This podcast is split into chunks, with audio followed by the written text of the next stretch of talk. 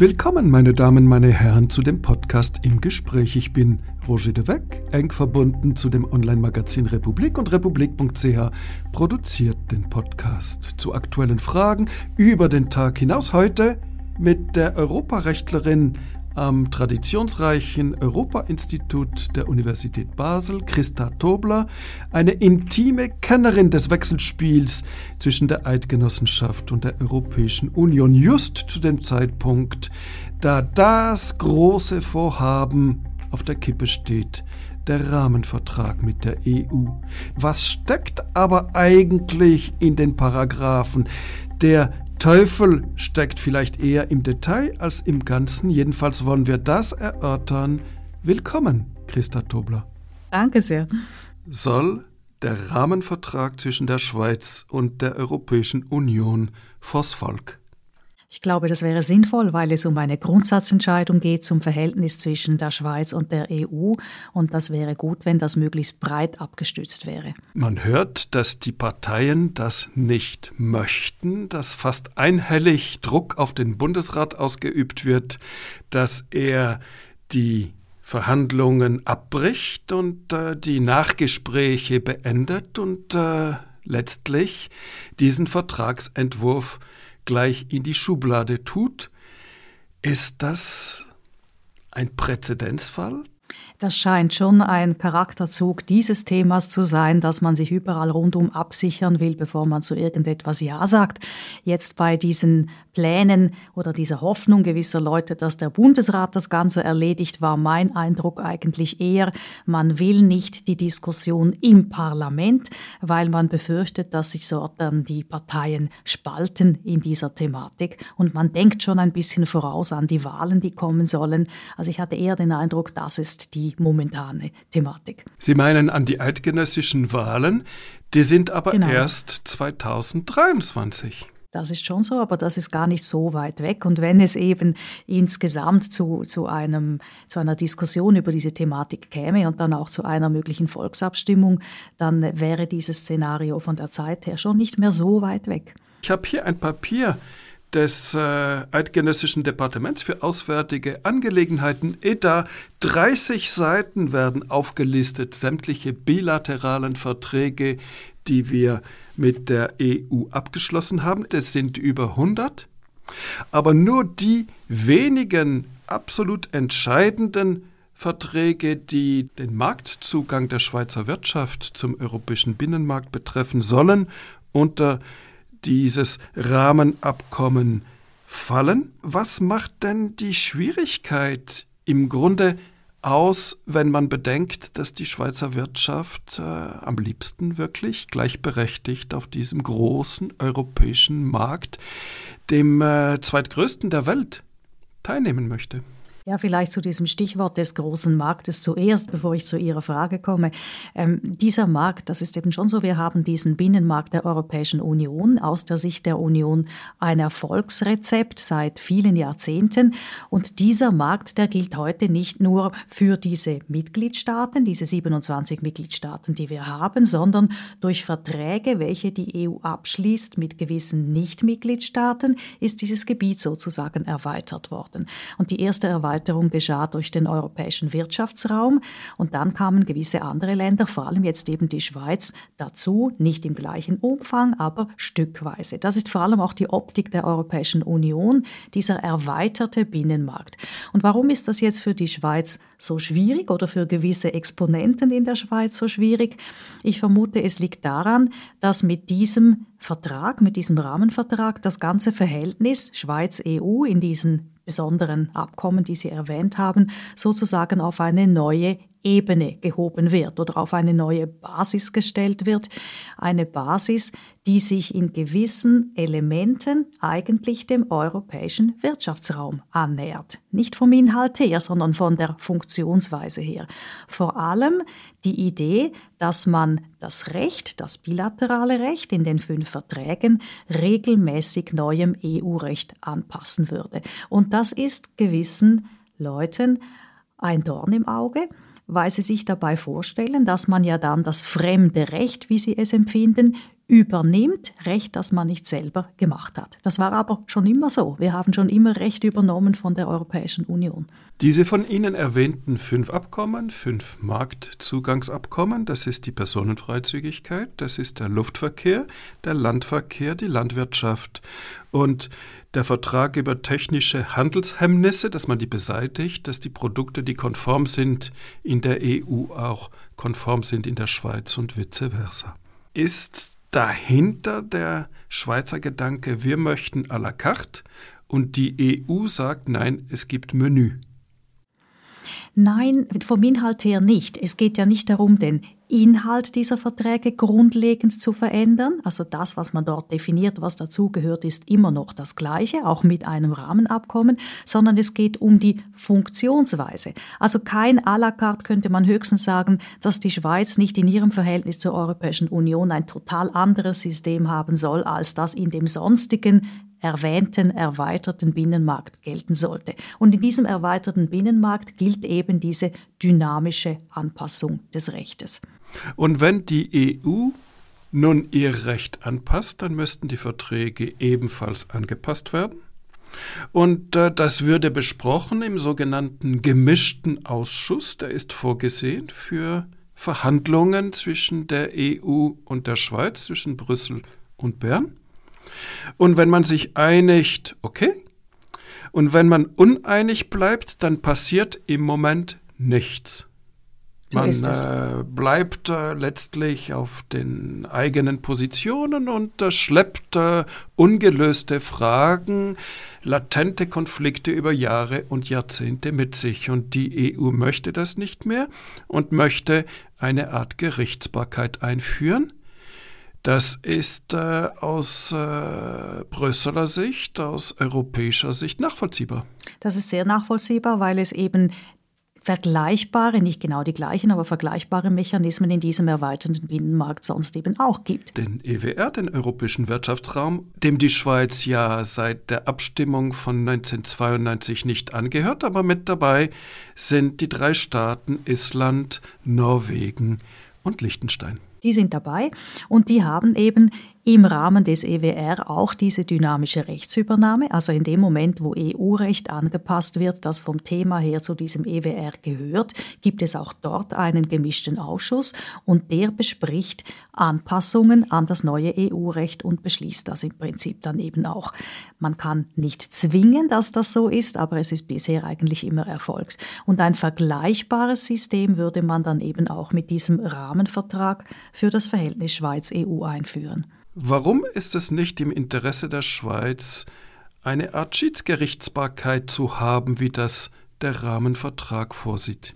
Da fragen Sie die falsche Person, weil ich finde, dass es im Interesse der Schweiz ist.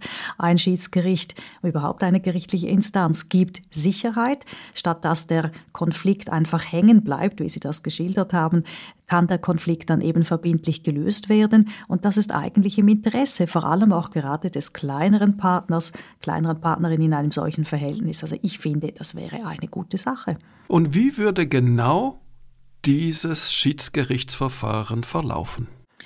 Es wäre so, dass man nicht zuerst direkt zum Schiedsgericht geht, sondern man würde genauso wie jetzt einen Konflikt zuerst in den gemischten Ausschuss tragen. Und dieser gemischte Ausschuss würde das miteinander besprechen. Wer sitzt im gemischten Ausschuss? Im gemischten Ausschuss sitzen Vertreterinnen und Vertreter der beiden Parteien, also einerseits der EU, andererseits der Schweiz. Diplomatische Leute, technische, versierte Leute äh, aus dem Beamtenapparat, die sitzen dort. Das sind keine Richterinnen und Richter, sondern das sind Leute sozusagen sozusagen aus der politischen Praxis, wenn man so will. Und die besprechen das miteinander und versuchen eine Lösung zu finden. Wenn sie innerhalb einer bestimmten Zeit keine Lösung finden, dann kann eine der beiden Parteien eben um die Einsetzung eines Schiedsgerichtes ersuchen. Das Schiedsgericht besteht aus drei Personen, das heißt, es gibt dann eine Person von je einer Seite. also eine, eine, Vertreterin oder ein Vertreter der EU genau. und der Schweiz. Genau, und dann gibt es noch einen Obmann oder eine Obfrau, wie das so schön heißt in der Schiedsgerichtsterminologie. Das wäre Präsident oder Präsidentin und das muss eine neutrale Person sein. Bestimmt von wem? Wird bestimmt nach den Regeln, die in den entsprechenden Detailvorschriften über dieses Schiedsgericht festgelegt sind. Wenn ich mich richtig erinnere, muss man sich gemeinsam einigen darauf. Und wenn man das nicht kann, gibt es wiederum irgendwelche Rückfallpositionen, wie man das dann macht. Und dann befasst sich das Schiedsgericht mit der Differenz. Genau. Und wenn äh, die Differenz EU-Recht betrifft, ja. dann äh, muss das Schiedsgericht zunächst einmal äh, den Europäischen Gerichtshof in Luxemburg konsultieren. Genau, so ist es. Und hier kommt aber schon eine Streitfrage. Wenn es also darum ginge, dass jetzt die Schweiz eben nicht an neues EU-Recht anpassen würde, ist das dann eine EU-rechtliche Frage, ob dieses neue Recht zum bilateralen Recht gehört oder ob es nicht dazu gehört. Also Sie sehen, da kommt man schon in, in juristische Gebiete, wo sich nicht alle einig sind. Ist das jetzt eine EU-Frage, ist das keine EU-Frage? Wenn man sagt, dass es keine, entscheidet das, das Schiedsgericht ganz für sich alleine. Wenn es tatsächlich eine EU-Frage wäre, dann würde man, wie Sie sagten, den Gerichtshof konsultieren. Aber dieses ganze, dieser ganze Mechanismus ist ja nicht nur für den Fall da, wo es um das Aufdatieren von Verträgen geht. Es geht auch um Fälle, wo eine Vertragspartnerin sich nicht an das bestehende Recht hält. Und dort können Sie sich leicht vorstellen, dass EU-Recht ins Spiel kommt, weil ja unsere bilateralen Abkommen, gerade diese Marktzugangsabkommen, eigentlich EU-Recht ins Bilaterale bilaterale Verhältnis hineinnehmen. Da steckt sehr viel EU-Recht drin. Nehmen wir ein Beispiel. Italien anerkannte plötzlich die Diplome von Lastwagenchauffeusen und Lastwagenchauffeuren über 3,5 Tonnen nicht mehr an. Mhm. Und äh, die Schweiz hat dann in Rom interveniert, damit äh, dem äh, abgestellt wird, dieser Nichtanerkennung. Wie wäre es unter einem Schiedsgericht gelaufen und wie ist es jetzt gelaufen? Ja, jetzt ist es so, wie Sie sagen, der, der Konflikt geht in diesen gemischten Ausschuss. Man muss auch sagen, dass in der größten Anzahl der Fälle Konflikte im gemischten Ausschuss auch wirklich gelöst werden können. Also es sind nicht so viele, die dann noch weitergehen. Kann man den Konflikt nicht lösen, bleibt er im gemischten Ausschuss hängen, nach jetzigen Regeln. Und weitere Möglichkeiten gibt es nicht. Also nur politische Möglichkeiten. Mit dem Rahmenvertrag wäre es dann eben möglich, das Schiedsgericht einzusetzen. Und das müsste sich genau diese Frage stellen, ist das jetzt EU-Recht oder nicht? In dem Beispiel ist die Antwort sehr klar. Es geht um unser Freizügigkeitsabkommen. Unser Freizügigkeitsabkommen hat einen Teil über die gegenseitige Anerkennung von Berufsabschlüssen und dort wird ganz ausdrücklich das relevante EU-Recht genannt. Das ist eine ganz bestimmte Richtlinie, welche alle diese Fragen regelt. Also da hätten wir ganz klar ein Thema aus dem EU-Recht, das übernommen worden ist ins bilaterale Recht. Dann müsste also das Schiedsgericht den eigenen Fall stoppen, sistieren für eine bestimmte Zeit, würde sich an den Europäischen Gerichtshof wenden und würde sagen, hier haben wir eine Rechtsfrage, was heißt dies und das in dieser Richtlinie, bitte erklärt uns das. Und dann spricht Luxemburg und äh, was macht daraus das Schiedsgericht? Dann spricht Luxemburg und dann würde der Rahmenvertrag sagen, dass das, was Luxemburg sagt, zur Auslegung des Rechts für das Schiedsgericht und für die Parteien verbindlich ist. Das heißt, diese Antwort kommt zurück und das Schiedsgericht betrachtet dann den konkreten Streitfall, den es vor sich hat, im Lichte dieser Auslegung. Es wendet sozusagen die Auslegung auf den Streitfall an und entscheidet, wer Recht hat. Und dann nehmen wir die drei Fälle an. Erstens, das äh, Schiedsgericht entscheidet, dass die Schweizer Chauffeusen und Chauffeuren weiterhin frei arbeiten dürfen, auch in Italien. Und Italien akzeptiert das trotzdem nicht. Was passiert? Wenn Italien das trotzdem nicht akzeptiert, dann gibt es wieder bestimmte Regeln über Zeitverläufe und so weiter, aber irgendwann käme man zu dem Punkt, wo dann die Schweiz sagen könnte, aha, wenn ihr euch nicht daran hält, dann können wir jetzt Ausgleichsmaßnahmen ergreifen. Das heißt, wir können jetzt unsererseits etwas definieren, wo wir uns nicht an unsere Verpflichtungen halten wollen. Das wäre sozusagen, um das Gleichgewicht herzustellen. Das, die Schweiz würde also Maßnahmen treffen, die Italien etwas schädigen, im Verhältnis zur Bedeutung der Frage Gegenmaßnahmen treffen, bis Italien eventuell dann einlenkt. Genau, das wäre die Idee. Ja. Und wenn das Schiedsgericht aber sagt, nein, äh, die Berufsabschlüsse der schweizerischen Chauffeusen und Chauffeure, die sind äh, nicht EU-konform, dann muss die Schweiz da müsste sie nachbessern, ihre eigene Gesetzgebung. Das würde das Schiedsgericht dann die Schweiz machen.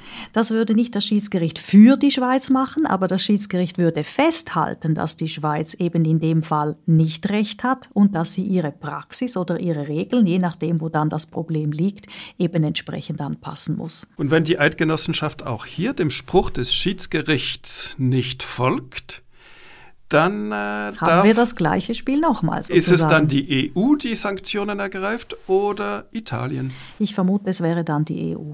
Und die Sanktionen wären dann äh, auf irgendeinem sachfremden Gebiet dann der Schweiz Nachteile entstehen oder müssten es letztlich Ausgleichsmaßnahmen in sehr verwandten Feldern sein. Ja, die Logik wäre natürlich, dass man im verwandten Feld bleibt. Das ist klar, oder? Wenn es um einen Ausgleich geht in dem Sinne, dann sollte das irgendwie miteinander etwas zu tun haben.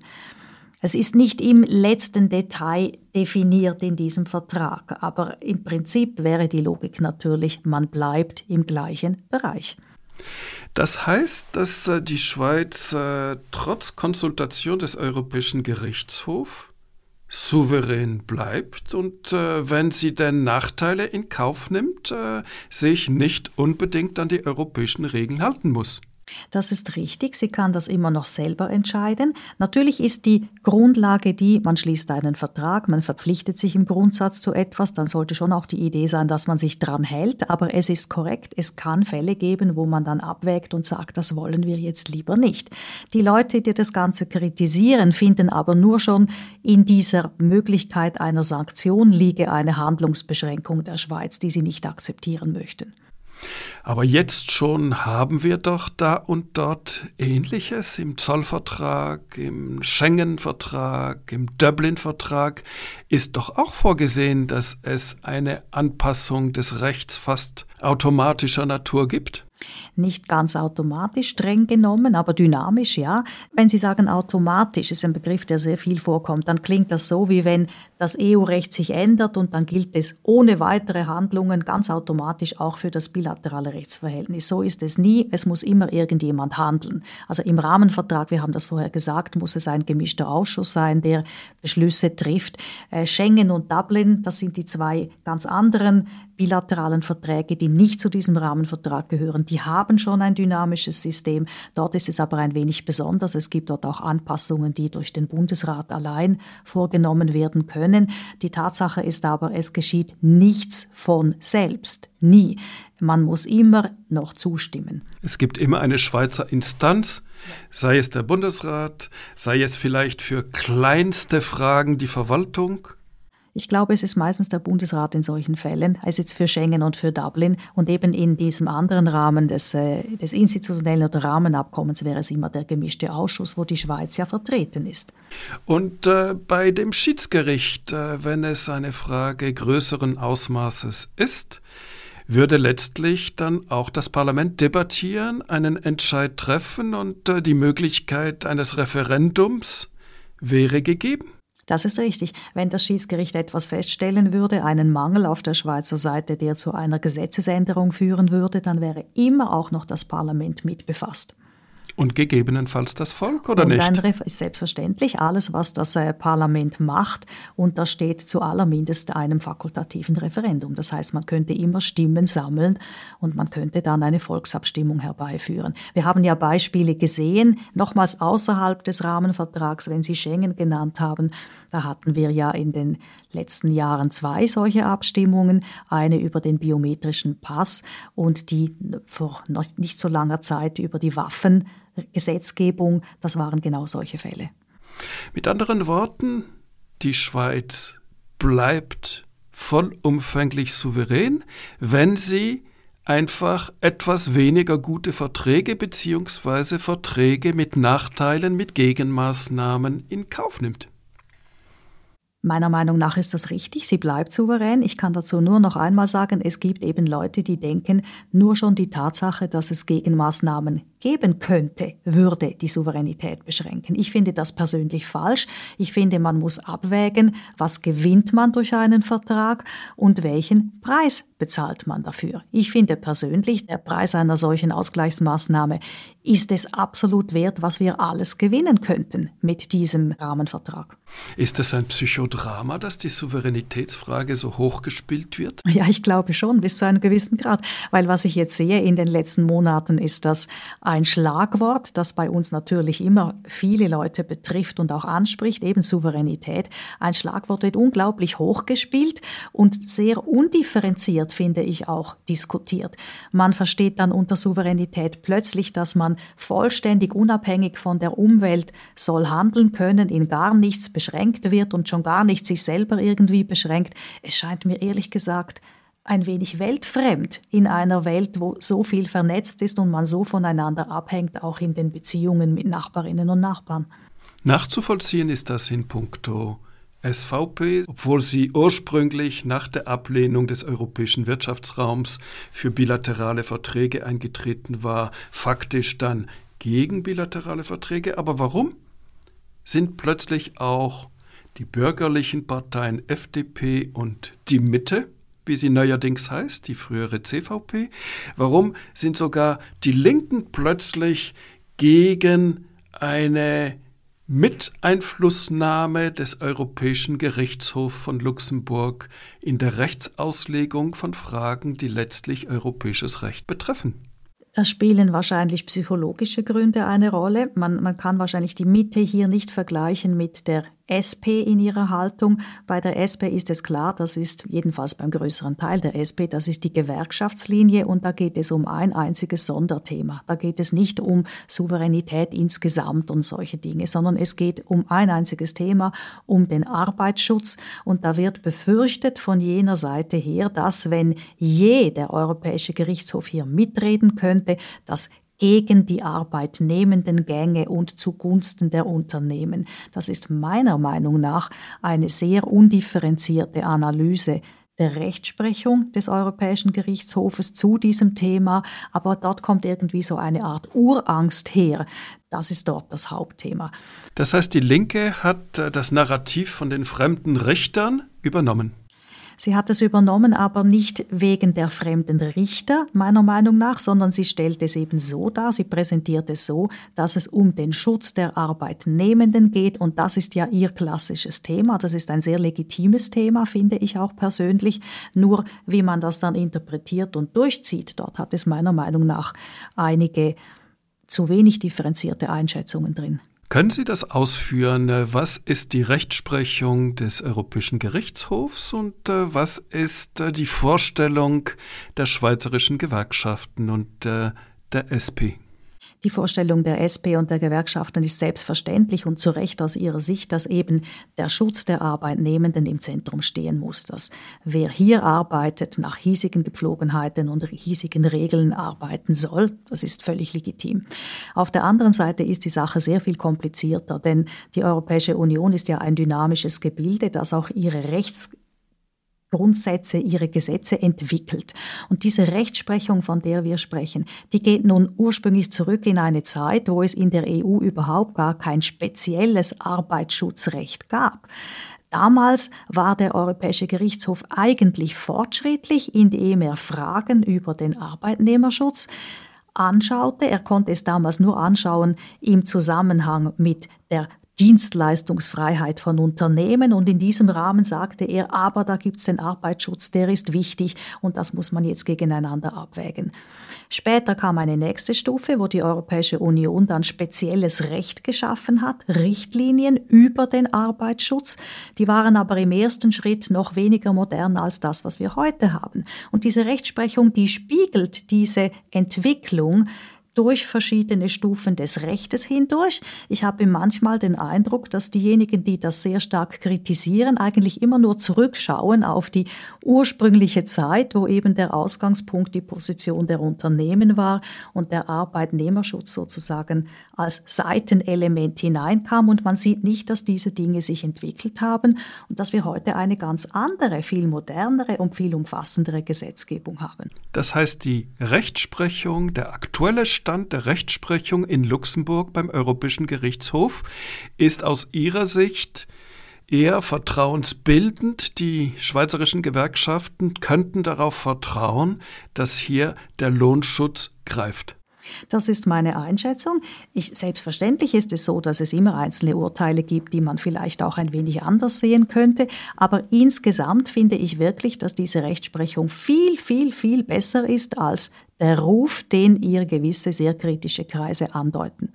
Die Entsenderichtlinie 96-71, um diese geht es, sagt, ich äh, lese Abgekürzt, die Mitgliedstaaten sorgen dafür, dass die Unternehmen den in ihr Hoheitsgebiet entsandten Arbeitnehmern auf der Grundlage der Gleichbehandlung die Arbeitsbedingungen garantieren. Und da wird erwähnt Entlohnung einschließlich der Überstundensätze, Höchstarbeitszeiten und Mindestruhezeiten, bezahlter Mindestjahresurlaub. Ja, heute gilt ganz eindeutig dieser Grundsatz, zum mal vom Lohn zu sprechen, gleicher Lohn im gleichen Staat, äh, völlig modern, völlig richtig. Früher, und darauf geht eben auch diese frühere Rechtsprechung zurück, konnte man diesen Lohn Grundsatz eigentlich nur dann anwenden, wenn ein Staat eigene Mindestlohngesetzgebung hatte. Also wenn für alle Leute, die in diesem Staat arbeiteten, auch wirklich die gleichen Regeln galten.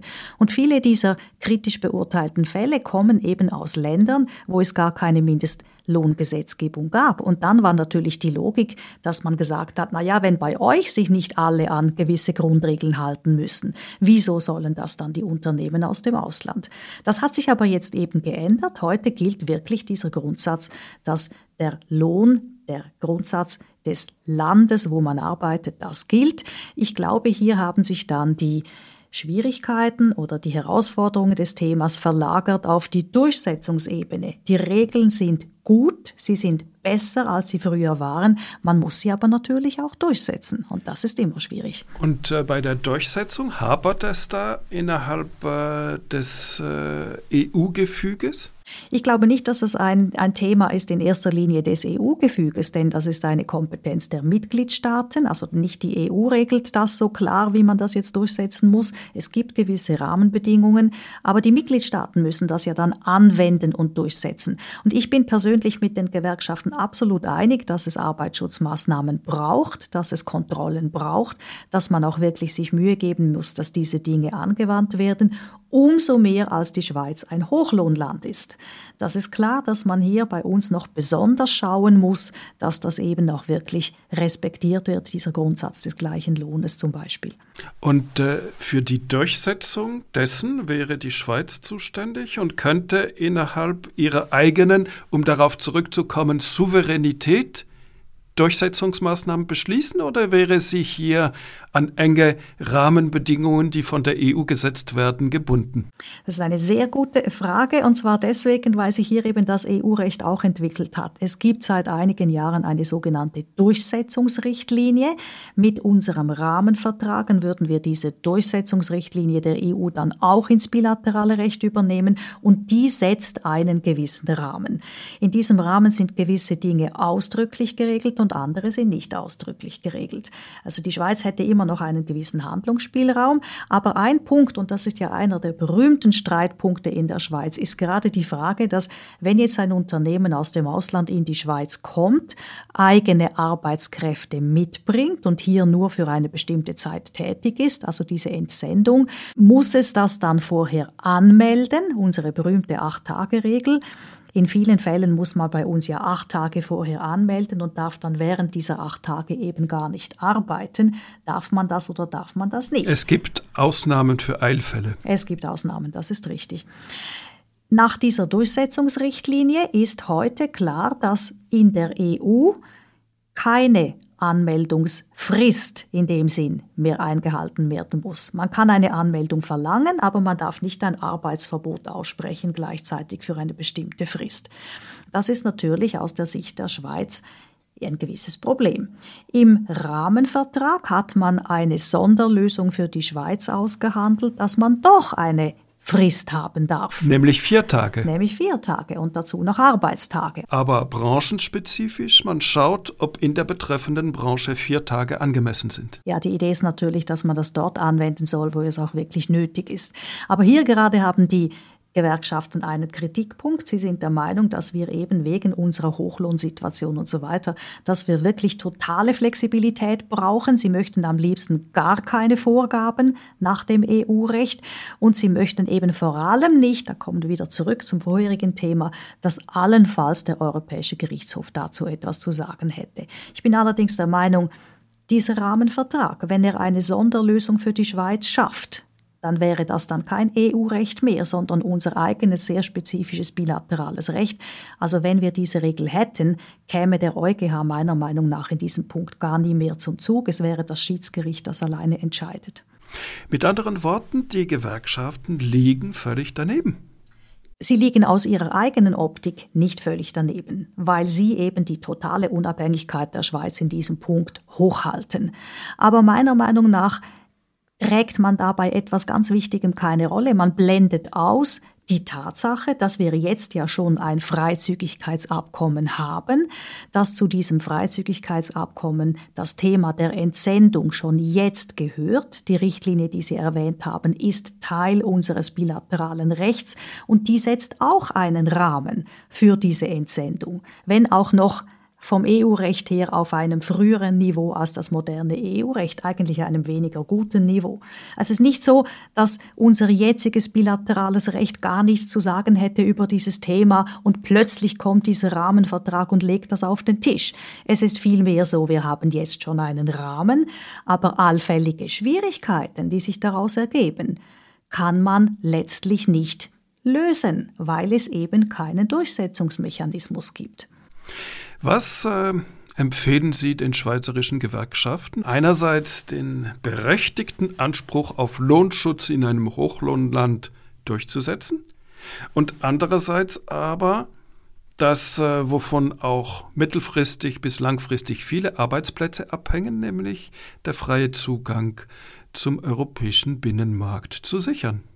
Ich finde persönlich, dass ja auch mit einem Rahmenabkommen immer noch Freiräume für die Schweiz bestehen, dass dieses Rahmenabkommen gerade beim Arbeitsschutz der Schweiz gewisse Sonderregelungen zugestehen würde und dass das eine gute Ausgangsposition wäre. Eine Art Kompromiss, wie das natürlich normal ist bei Verträgen, ein Kompromiss, mit dem die Schweiz meiner Meinung nach sehr gut leben könnte. Aber das ist eine Frage der Einschätzung. Und da wird jetzt geredet in der Schweiz und nur in der Schweiz, weil das für die EU an sich nicht in Frage kommt, von der sogenannten Immunisierung. Das heißt, dass äh, bestimmte Elemente, die es heute gibt, auf alle Zeiten aus den Verträgen mit der EU herausgenommen würden. Sie wären dann immun. Die EU könnte da gar nicht mehr einwirken, beispielsweise beim Lohnschutz. Ist das realistisch und warum könnte die EU nicht sagen, also okay, in dieser Frage darf Luxemburg, darf der Europäische Gerichtshof auch künftig nicht entscheiden.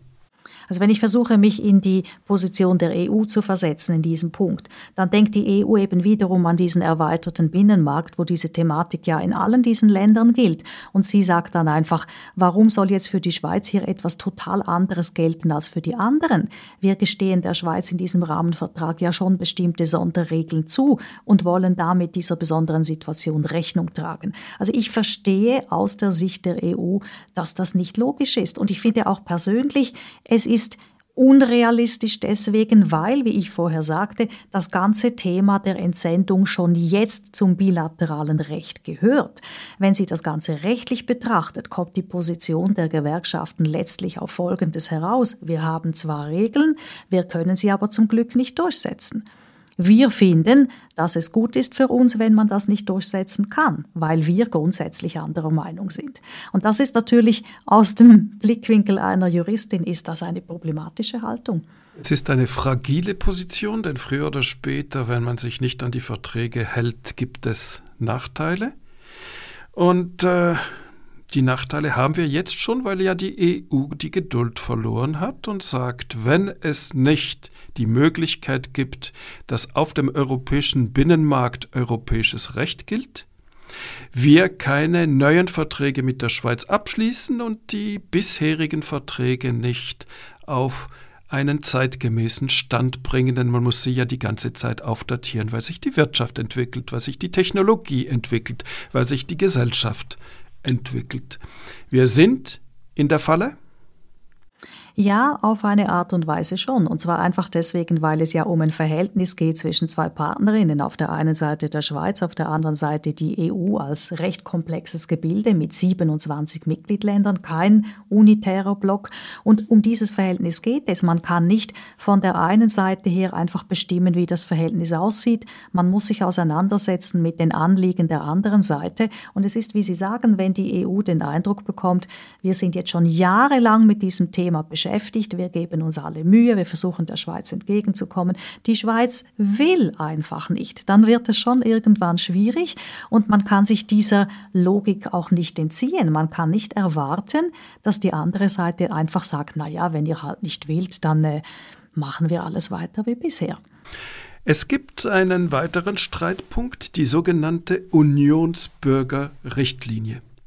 Und so sehr die Linke auf den Lotschutz beharrt, was nachvollziehbar ist, so sehr sind es die Bürgerlichen, die mit der Unionsbürgerrichtlinie ihre Mühe haben. Mhm. Warum? Ja, ich finde es ziemlich irrational, ehrlich gesagt. Das ist eine Richtlinie, da geht es um die Personenfreizügigkeit innerhalb der EU. Eine Richtlinie, man muss sich vorstellen, die stammt aus dem Jahr 2004, ist also auch nicht die jüngste, und die hat als Vorgängerregelungen viel, viel ältere Gesetzgebungsinstrumente der Europäischen Union, wo man schrittweise diese Personenfreizügigkeit entwickelt hat. Es geht um Fragen wie, wer darf die Grenze überschreiten, unter welchen Umständen darf man sich in einem anderen Land niederlassen, niederlassen und so weiter. Wir haben in unserem bilateralen Recht auch solche Freizügigkeitsrichtlinien, aber die älteren von vor dieser Unionsbürgerrichtlinie.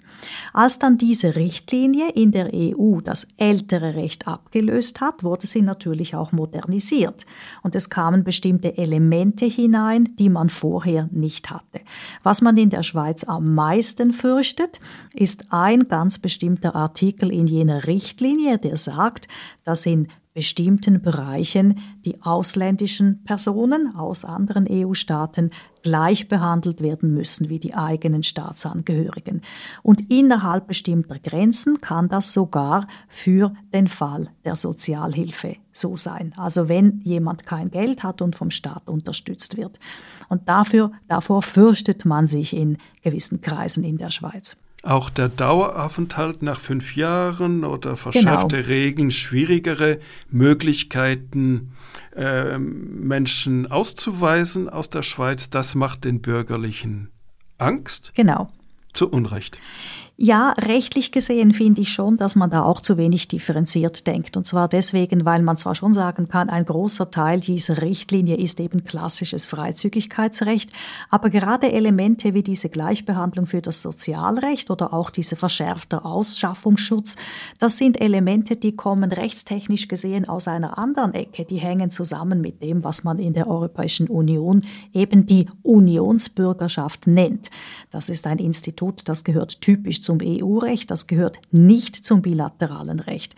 Und zusammen mit anderen Fachleuten aus dem Bereich des EU-Rechtes war ich immer der Meinung, man könnte wenn das Rahmenabkommen abgeschlossen würde und sich die Frage dieser Übernahme dieser Richtlinie stellen würde, dann könnte die Schweiz gegenüber der EU sehr gut argumentieren, dass solche Elemente eben nicht dazugehören. Und wenn die Schweiz so argumentiert, und sagt, also das ist nun wirklich nicht EU-Recht? Wer entscheidet dann? Ja, dann käme ein allfälliger Streitfall wieder in den gemischten Ausschuss. Dann sind wir dort, wo wir vorher schon einmal wären. Also dann müsste man dann eben versuchen, das, die Frage zu lösen. Aber dann hätte das äh, letzte Auslegungswort wiederum der Europäische Gerichtshof in Luxemburg. In einem solchen Fall würde ich meinen, dass das tatsächlich dann eine Frage des EU-Rechtes wäre, weil man stellt sich ja die Frage, was in dieser Richtlinie ist klassisches Freizügigkeitsrecht und was gehört EU-rechtlich in einen anderen Bereich. Das wäre tatsächlich eine EU-Frage.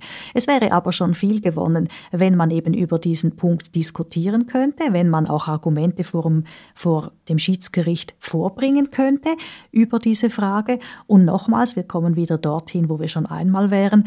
Wenn denn das Schiedsgericht letztlich sagen würde, jawohl, das gehört dazu und man muss es übernehmen, kann man die Schweiz faktisch noch immer nicht zwingen, das wirklich zu tun. Das heißt, die Linke hat beim Lohnschutz eine aus ihrer Sicht wenig begründete Furcht vor der Rechtsprechung innerhalb der Europäischen Union und die Bürgerlichen dito, was die Unionsbürgerrichtlinie betrifft. Jawohl, bei, den, bei der linken Seite, bei den Gewerkschaften ist diese Furcht wirklich übertrieben, das ist ganz klar. Und bei den Bürgerlichen, also wenn es um diese Richtlinie, Unionsbürgerrichtlinie geht, denkt man zu wenig differenziert der Teufel liegt im Detail. Ja, so ist es. Und die Herausforderung bei diesem Thema ist natürlich, wir haben hier eigentlich etwas Technisches vor uns, wo es um Spielregeln geht für das bilaterale Recht. Es ist technisch, es ist komplex, es ist weniger einfach zu erklären als gewisse andere Dinge. Und ja, man beißt sich hier an gewissen Details fest und man überhöht sie und man vergisst über dem Ganzen, so glaube ich, die größere Bedeutung dieses Instrumentes für das Verhältnis Schweiz-EU. Nun hat Bern Klärungen verlangt und es äh, finden letzte Gespräche statt, ob man zu den Streitpunkten der Unionsbürgerrichtlinie, den flankierenden Maßnahmen, also dem Lohnschutz, aber auch über die Streitschlichtung Klärungen herbeiführen kann. Und die EU sagt, ja, wir sind zu Klärungen bereit, nicht aber zu einer Anpassung der Vertragstexte, so der Vertragsentwurftexte. Was könnten solche Klärungen sein und welche juristische Bedeutung hätten sie? Klärungen sind im Idealfall, wenn sie gemeinsam verfasst werden, sind das eben sozusagen Beilagen zu einem Vertrag und die würde man heranziehen, wenn man dann den Vertrag auslegt. Also in dem Sinn sind das Hilfsinstrumente, es sind nicht selber Gesetzestexte, aber man schaut sie an und man sagt, aha, da steht, man soll das so und so verstehen. Äh, das scheint mir von daher ein sehr günstiges und geeignetes Instrument und man könnte durchaus in solchen Erklärungen eben gewisse Dinge festhalten. Ich habe zum Beispiel informell gehört, sehr informell gehört, dass wenn es um diesen Lohnschutz geht, dass man von der Seite der EU durchaus bereit wäre, der Schweiz zuzugestehen, dass sie im Einzelfall zeigen kann, dass gewisse Instrumente eben wirklich nötig sind wegen der besonderen Situation der Schweiz. Wenn man das festschreiben würde, wäre meiner Meinung nach für die Schweiz sehr viel gewonnen. Die Schweiz hat äh, sich in einem Punkt durchgesetzt. Die EU verlangte anfangs, dass es eine Art supranationale Überwachung der Verträge gibt. Und äh, die Schweiz hat sich von Anfang an dagegen gesperrt. Und das ist kein Thema mehr. Das ist richtig und das vergisst man auch ein wenig. Es war tatsächlich so, dass die Schweiz ähm, das schon von Anfang an ganz klar gesagt hat. Die EU stellte sich ursprünglich ein System vor, ähnlich wie man es in der EU und eben auch im europäischen Wirtschaftsraum hat, mit einer solchen Überwachungsbehörde. Die Schweiz sagte nein und die EU hat von Anfang an Bereitschaft gezeigt, dass man halt auch einen alternativen Weg finden könnte und das hat die Schweiz tatsächlich durchsetzen können. Und nun kommen in der Eidgenossenschaft die Milliardäre aus Zug, die wenig Steuern zahlen, aber ganz patriotisch sind. Und offenbar ist das ja in der Schweiz so, dass je weniger Steuern bezahlt werden, desto patriotischer ist man. Ob das die beste Art und Weise ist, das Gemeinwesen zu fördern, bleibe dahingestellt. Was ist der eigentliche Beweggrund dieser Milliardäre, die unter dem Markenzeichen Kompass Schweiz oder Autonomie Suisse sich formiert haben? Ja, ich sehe nicht in die Köpfe dieser Leute, aber ich hatte die Gelegenheit, mit einem von ihnen zu sprechen und aus diesem Gespräch habe ich den Eindruck gewonnen, ganz klar, dass was man eigentlich fürchtet, ist die angebliche Überregulierung der EU. Die passe nicht zur Schweiz. Da käme ein Wust von Gesetzgebung auf die Schweiz. Und beim Nachfragen habe ich dann gemerkt, es geht vor allem um Arbeitsgesetzgebung, über die man nicht glücklich ist. Es wurde mir dann gesagt, der Brexit zum Beispiel, da sei es um diese übermäßige Arbeitsgesetzgebung der EU gegangen. Das sei eigentlich der wichtige Grund. Und dann müssen sich Dinge vorstellen, wie das die EU in einem Gesetz festgeschrieben hat, dass es eine Höchstarbeitszeit gibt. Scheint mir eigentlich ziemlich normal. Also wenn, wenn das der Grund ist, dass internationale Unternehmer nicht regeln wollen, ja, dann ist das ein bekanntes Phänomen. Das wäre dann gar nichts Neues. Dann ginge es aber weniger um hehre Begriffe wie Souveränität, Eigenständigkeit und so weiter, sondern dann ginge es eher um handfeste wirtschaftliche Interessen. Aber nochmals, ich sehe nicht in die Köpfe dieser Leute, das ist mein Eindruck aus einem bestimmten Gespräch. Die vorgebliche oder tatsächliche Brüsseler Regulierungswut, ist die so viel größer als die der Schweiz? Ja, überhaupt nicht. Überhaupt nicht. Es ist sehr vergleichbar. Woher kommt denn dieses Bild vom Moloch Brüssel und der liberalen, schlanken Schweiz, wo doch in den letzten drei, vier Jahrzehnten die Bildung eines gemeinsamen Markts, also das Urwirtschaftsliberale, im Mittelpunkt der europäischen Einigung stand? Gut, dieser, dieser gemeinsame Markt war natürlich das Urziel in den 50er Jahren. Man hat das als Instrument eingesetzt, um die höheren Ziele von Frieden, Wohlstand und Sicherheit zu erreichen. Es sind andere Mittel dazugekommen. Es ist heute nicht mehr nur der Wirtschaftsbereich, der die Integration prägt. Es sind auch andere Bereiche wie Sicherheitspolitik zum Beispiel. Also es geht schon darüber hinaus. Aber währenddem die Europäische Union ihren Binnenmarkt schon Anfang der 60er Jahre hat angefangen einzurichten und, und äh, umzusetzen, hat die Schweiz erst in den 90er Jahren einen Binnenmarkt geschaffen in der Schweiz. Wir sind vielleicht ein bisschen später in gewissen Dingen. Wir regulieren vielleicht nicht alles in gleicher Weise, aber insgesamt ist es wirklich nicht so, dass die EU so viel anders ist in ihren Grundsätzen, als das die Schweiz wäre. Würden Sie so weit gehen, dass die EU wirtschaftsliberaler ist als die Schweiz? Nein, ich würde sogar sagen, die EU ist eher auf eine soziale Marktwirtschaft ausgerichtet, bis zu einem gewissen Grad, als das die Schweiz tut. Sie hat mehr Sozialgesetzgebung in bestimmten Bereichen. Auch dort ist nicht alles perfekt, aber es ist ganz klar, dass die EU dort eigentlich, ich wage es zu sagen, ein bisschen fortschrittlicher ist. Sie sind Juristin, nicht Ökonomin. Wenn wir jetzt ein äh, Einfrieren der bilateralen Verträge haben, keine neuen, das Stromabkommen, auf das die Stromwirtschaft ja pocht und sie sagt, wir brauchen das dringend. Wenn das alles so eingefroren bleibt, äh, was ist Ihr Szenario? Ja die Rahmenbedingungen, die rechtlichen für diese Zusammenarbeit zwischen der Schweiz und der EU beziehungsweise dem Austausch zwischen den Unternehmen würden sich dadurch spürbar verschlechtern. Langsam oder schnell? Langsam langsam. Das ist nicht etwas, was von heute auf morgen geht. Man wird es dann in einzelnen Bereichen früher merken als in anderen. Aber es ist, das ist vielleicht genau das Problem. Es wäre ein relativ langsamer und etwas schleichender Prozess, der zu einer gewissen Verschlechterung führen würde. Und meine persönliche Sorge, und ich teile die mit, mit anderen Leuten, ist, es werden dann eben nicht die Milliardäre und die Großunternehmer sein, die darunter wirklich leiden. Wenn Arbeitsplätze verloren gehen, dann wird das den Mittelstand treffen und die anderen Schichten. Und das fände ich persönlich einfach eine Katastrophe. Es kommen neue Gebiete. Jetzt äh, wird es brenzlig für die Branche der Medizinaltechnik. Da ist die Anerkennung der Konformität ihrer Produkte mit denjenigen der EU, die läuft aus. Aber es kommen noch neue Themen, Datenschutz, Forschungszusammenarbeit. Wie geht es da weiter?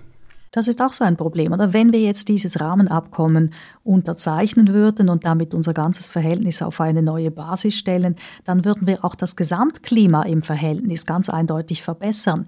Die Europäische Union hätte dann den Eindruck, dass wir wirklich dabei sind bei diesem erweiterten Binnenmarkt und dort auch unseren Teil beitragen wollen. Und das würde zu sehr viel Wohlwollen führen. Also ich bin, ich bin sehr überzeugt davon, dass in dem Moment, wo das alles funktionieren würde, dass dann die EU einfach auch einen Grund hätte zu sagen, aha, Sie sind dabei, wir zählen Sie dazu, Sie machen mit. Es würde sehr viel auf ganz vielen Bereichen erleichtern. Wir könnten ein Gesundheitsabkommen abschließen, sehr wichtig im Moment. Wir könnten das Stromabkommen abschließen. Wir könnten bei der Forschung wahrscheinlich auf einem höheren Niveau wieder dabei sein und so weiter und so fort. Also die Folgen sind schon sehr, sehr, sehr weit und es geht überhaupt nicht nur um einzelne Partikulärinteressen.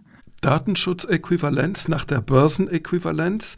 Das heißt, die EU entwickelt einen äh, im Vergleich zur Schweiz strengeren Datenschutz. Und wenn wir keine Datenschutzäquivalenz haben, sind Schweizer Firmen dann behindert auf dem europäischen Markt? Ja, massiv natürlich, wobei Fachleute mir sagen, dass in dem Bereich eigentlich weniger zu befürchten sei als jetzt eben zum Beispiel bei dieser Börsenäquivalenz. Man geht in Fachkreisen davon aus, dass man das schon hinbekommt, also dass dort die EU uns dann diese sogenannte Äquivalenzentscheidung geben würde. Die Zusammenarbeit in der Forschung äh, beschäftigt viele Forscherinnen und Forscher, muss Sie als Forscherin äh, stark beschäftigen. Was war der Stand, was ist der Stand und was wird der Stand, wenn der Rahmenvertrag nicht zustande kommt? Ausgangspunkt ist vielleicht, dass die Europäische Union seit vielen Jahren Forschungsprogramme immer für eine Anzahl Jahre entwickelt, höchst erfolgreich, wo dann über die Grenzen zusammengearbeitet werden. Das ist vor allem auch für die Naturwissenschaften extrem wichtig, weil man da in größeren Verbänden wirklich hochwertige Forschung machen kann. Äh, das ist etwas, wo die Schweiz durch bilaterale Verträge lange immer sehr gut dabei war und auch sehr viel profitiert hat. Und profitieren heißt hier nicht nur Geld, das heißt eben auch diese Verbindungen mit anderen Universitäten zum Beispiel und anderen Forschungsinstituten. Das Ganze ist dann in die Krise gekommen mit unserer Masseneinwanderungsinitiative Abstimmung.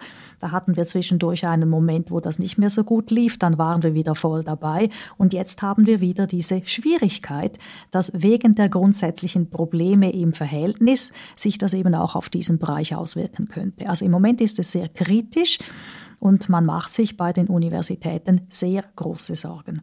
Die Rede ist davon, dass unabhängig vom Rahmenvertrag die Schweiz nicht mehr so voll dabei sein könnte beim Forschungsprogramm äh, Horizon. Es braucht jetzt ein neues Abkommen für die nächste Phase von äh, Horizon und äh, dass da im Zusammenhang auch mit dem Brexit, mit dem Austritt Großbritanniens die EU insgesamt weniger kulanter wird bei der Teilnahme von Drittstaaten. Das stimmt. Sie hat sich überlegt, wie sie die Drittstaaten generell einbeziehen will. Und das hat jetzt nicht nur einfach zu tun mit unserem Rahmenabkommen, das ist völlig korrekt. Aber nochmals, ich bin wirklich schon der Überzeugung, dass wenn wir ein Rahmenabkommen hätten, wenn wir dieses Commitment zu diesem gemeinsamen Projekt, soweit wir mitmachen, von diesem Binnenmarkt abgeben würden, dass das eben auch die Atmosphäre für diese Punkte stark verbessern würden. Wir sehen, dass die EWR-EFTA-Staaten, Norwegen, Island, Liechtenstein in einer viel besseren Position sind. Es gibt Stimmen in der Schweiz, und ich komme auf die Milliardäre zurück, die sagen, wir brauchen einen Freihandelsvertrag äh, vom Schlage des äh, Freihandelsvertrags zwischen der EU und Großbritannien nach dem Brexit. Wie ist dieser Vertrag zu bewerten? Ist er besser oder schlechter als der Freihandelsvertrag, den wir seit den 1970er Jahren mit der EU haben? Äh, ist das eine echte Alternative? Gut, da müssen wir mal sagen, unser eigenes Freihandelsabkommen ist von 1972. Das ist ein sehr altmodisches und auch sehr bescheidenes Abkommen. Das betrifft ja nur Waren, nur Produkte. Unser Wirtschaftsverhältnis ist ein sehr viel größeres und unser bilaterales Recht geht auch stark darüber hinaus. Das Abkommen, das jetzt ausgehandelt worden ist zwischen dem Vereinigten Königreich und der Europäischen Union, stammt von diesem Jahr. Das ist eine andere Generation. Es ist auf seine Art und Weise aber auch bescheiden. Es hat nämlich eigentlich auch außer dem Warenhandel auch noch überhaupt nichts gelöst. Und es ist in gewissen einzelnen Punkten sehr, sehr viel bescheidener als unser bilaterales Recht. Nehmen Sie ein Beispiel, das Sie vorher angedeutet haben, dieses Abkommen über die technischen Handelshemmnisse, das wir haben zwischen der EU und der Schweiz. Da geht es um Produktzertifizierungen, die gegenseitig anerkannt sind. Unser Abkommen ermöglicht es, dass waren, die zum Beispiel in der Schweiz produziert wären, hier in der Schweiz zertifiziert werden, also überprüft nach den schweizerischen Bestimmungen und dass man sie nachher in die EU ausführen kann. Schauen Sie sich die gleiche Thematik an in diesem Abkommen zwischen dem Vereinigten Königreich und der EU und dann sehen Sie, das Thema kommt auch vor, ist aber viel bescheidener geregelt. Man muss auf jeden Fall wenn man aus dem UK Waren in die EU ausführen will, diese Waren in der EU nach EU-Bestimmungen zertifizieren. Es gibt schon Fälle, wo man auch im UK kann, aber nach EU-Bestimmungen. Das ist ein Riesenunterschied. Das wird total unterschätzt in der allgemeinen Diskussion. Ich habe auch Leute gehört, die gesagt haben, was soll das? Beide Verträge regeln das Gleiche. Es geht nicht nur darum, was sie regeln, sondern auch, wie sie es regeln. Hat Boris Johnson schlecht verhandelt? Boris Johnson hat natürlich eine eigene Klientele, wo er gewisse Dinge erreichen wollte für diese Leute. Er hat aus seiner Sicht wahrscheinlich nicht schlecht verhandelt, aber ich finde, dass seine Zielsetzungen eben auch äußerst bescheiden waren.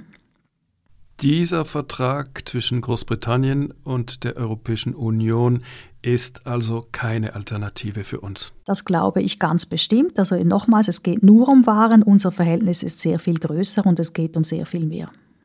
Und trotzdem gibt es diese ewige Illusion, äh, die Schweiz und Großbritannien könnten eine Art Achse bilden, dieses England, das äh, damals 1848 bei der Gründung des Bundesstaats die einzige Nation war, die äh, die Schweizer Demokraten unterstützte, wohingegen die Deutschen, Österreicher, Italiener und Franzosen, alles Monarchisten, dagegen ankämpften.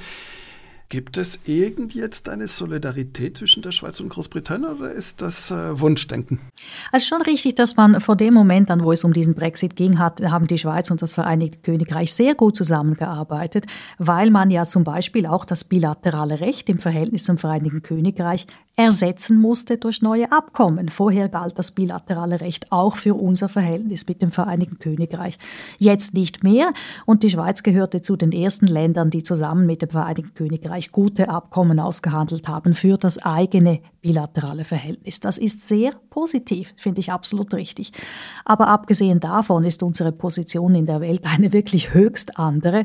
Wir sind umgeben rein geografisch von Ländern, die zum EWR, zur EU gehören. Das Vereinigte Königreich hat eine völlig andere Geschichte und eine völlig andere Lage auf der Landkarte. Nur schon deswegen kann man das nicht vergleichen, meiner Meinung nach. Wir kommen zum Schluss. Wird der Rahmenvertrag unterschrieben oder nicht? Ja, das möchte ich gerne wissen. Wir wissen im Moment ja nicht mal offiziell, was die Ergebnisse dieser Gespräche des Bundesrates in Brüssel sind. Wir sehen nur, was in den Medien gesagt wird und da wird natürlich im Moment klarerweise herbeigeredet, dass das alles am Ende ist. Ob es das wirklich ist oder nicht, ich vermag es im Moment nicht zu beurteilen. Sie wünschen sich eine parlamentarische Debatte erstens, damit äh, vielleicht doch noch die Einsicht kommt, wie wohl spät, dass es sich lohnt, und zweitens am Schluss dann das Volk entscheiden kann? Das würde ich tatsächlich sinnvoll finden. Kann das Volk entscheiden, wenn das Parlament Nein sagt? Nein, kann es nicht, außer es würde, und das ist doch ein wenig unwahrscheinlich, eine Volksinitiative lanciert zur Unterschrift dieses Abkommens. Das ist theoretisch denkbar, aber ich sehe es eigentlich nicht so plastisch vor mir.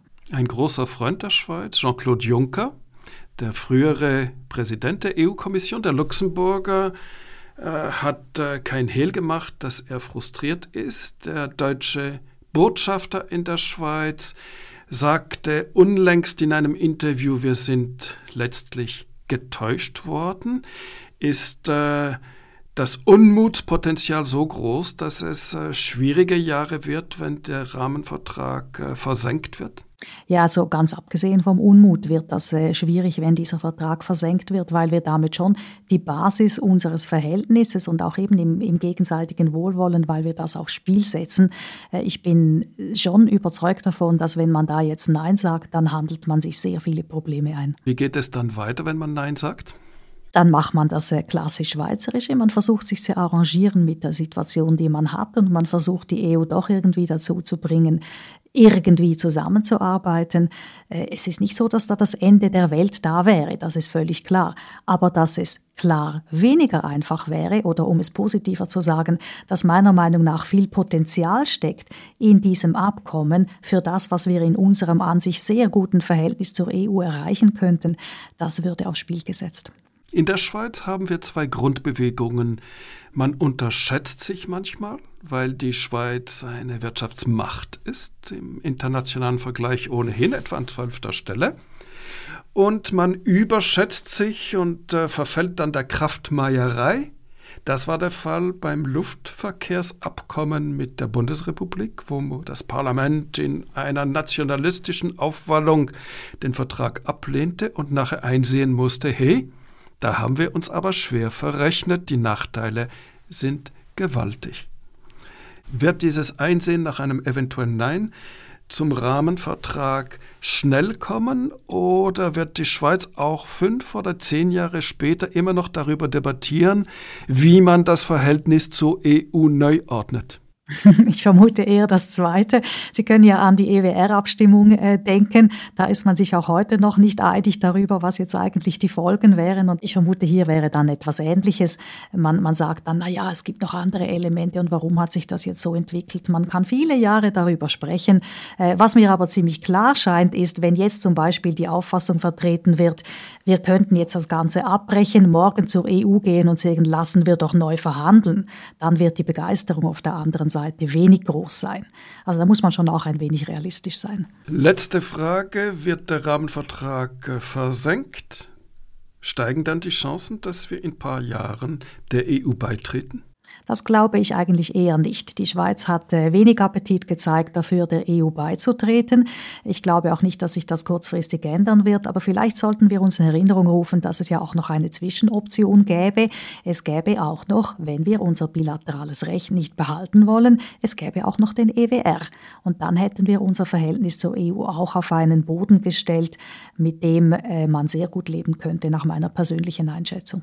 Christa Tobler, danke für dieses Gespräch. Sehr gerne.